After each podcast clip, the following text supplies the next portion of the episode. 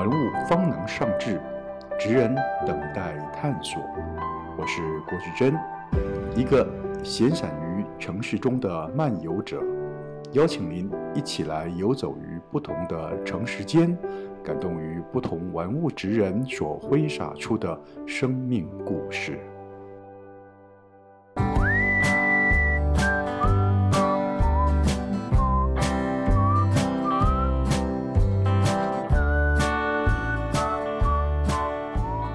来谈一些老茶比较鲜为人知，甚至是你不知道老茶的另外一面，他私底下到底是一个什么样的人呢？你这一身的造型，呃，是有经过专人指点打理呢，还是你自己慢慢这样子琢磨出来？怎么来的？其实这有一点点是机缘巧合哦。嗯，好，那呃，我想有一些朋友可能知道，就是我在四年前其实有中风过一次，嗯，是对，然后那个时候就反正就昏迷了七天，然后后来就复健复原了。嗯，后来医生跟我讲。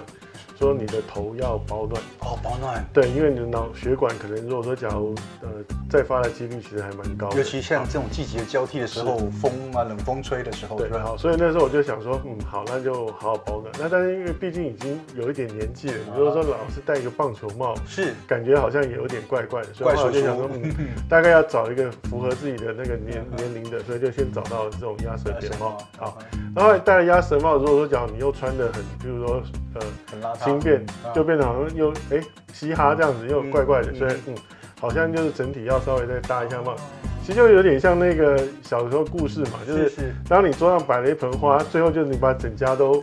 弄得非常像要配合那个花。一样的，呃，对，所以就是一样一样的想办法，就是把自己就是跟就外表上稍微统合一下，嗯哼。那另外这个形象其实坦白讲，我自己有一点点是参考了有一部老电影叫《铁面无私》。啊，对，然后里面有一个角色是史恩康奈来演的，是是，是，他演一个老警察，是，然后其实他在戏里面装扮大概就是这样，就是鸭舌帽，鸭舌帽，然后那种就是粗呢的这种猎装，然后背心这样的，我后来就觉得说，嗯，这个好像也还蛮符合一个特别的风格，所以后来就慢慢就用这样的一个方式来，就是变成我个人一个常穿的一个一个造型，对。但是你偏好领结，对，也是造型的关系。呃，也不是，因为年轻的时候其实打领带打多了，嗯，对，那领带的话，其实常常还是要去烦恼说它宽窄、花色，然后这样对。那我觉得领结其实某个程度上来讲，好像比较简单一点。OK，那再这样说，跟整体造型也还算符合，所以话就觉得，嗯，这个好像也是可以当做是一个特色这样子。OK，所以就这样子，我们看到今天的老茶的造型就是这样来的。OK，其实我看到你桌上摆了非常多，其实这个只是你收集使用这样鸭舌帽的其中的非常小一部分。我知道。是可能超过三四十顶、四五十顶以上的。OK，对，你会摆这几顶好像是比较特殊的，像这一顶鸭舌帽也是你自己后来经过手工缝制，是吧？你自己做了很多装饰吗？其实我后来就是我我有一个算是收藏癖，就是只要有什么东西，我大概都会想说，也许照顾到。所有的场合，甚至可能也许所有的，也许色系这样子，所以本来就在想说，难免还是要穿牛仔的穿搭的时候，比较休闲，好像应该要有点牛仔风格的。那但是始终这个帽子，我自己觉得说它有一点可惜，就是它颜色比较浅一点，嗯、它未必那么好搭，没那么突出。对，那后来我就想说，也许可以改造它一下，那就就买了一些像这样的布章。然后就自己一个一个把它缝上去，自己手缝的。对，所以这个是独一无二，就是老茶手缝的的帽子这样子。那所以它变成就是比较轻便的，或者是比较休闲的穿搭的时候，其实好像也还可以。对，都是男生在配件里面一个很重要的部分，最基本的。对，嗯。那虽然说现在大家都觉得好像有手机就不用戴表，但我还是觉得说表其实是一个我自己还蛮喜欢，因为加上说，其实我自己本身对于说这种机械的、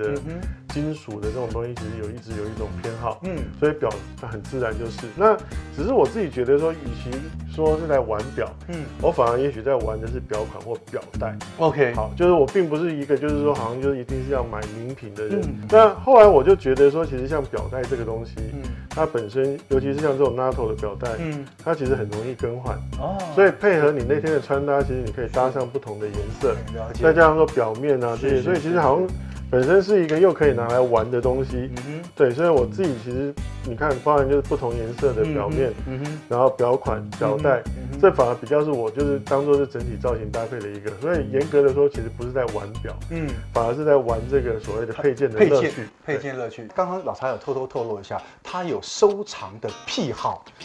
癖好哦，是真的癖好，而且癖好到很很厉害啊！我们今天要谈的是老茶的收藏的癖好的主题，就是你很经典的相机跟钢笔。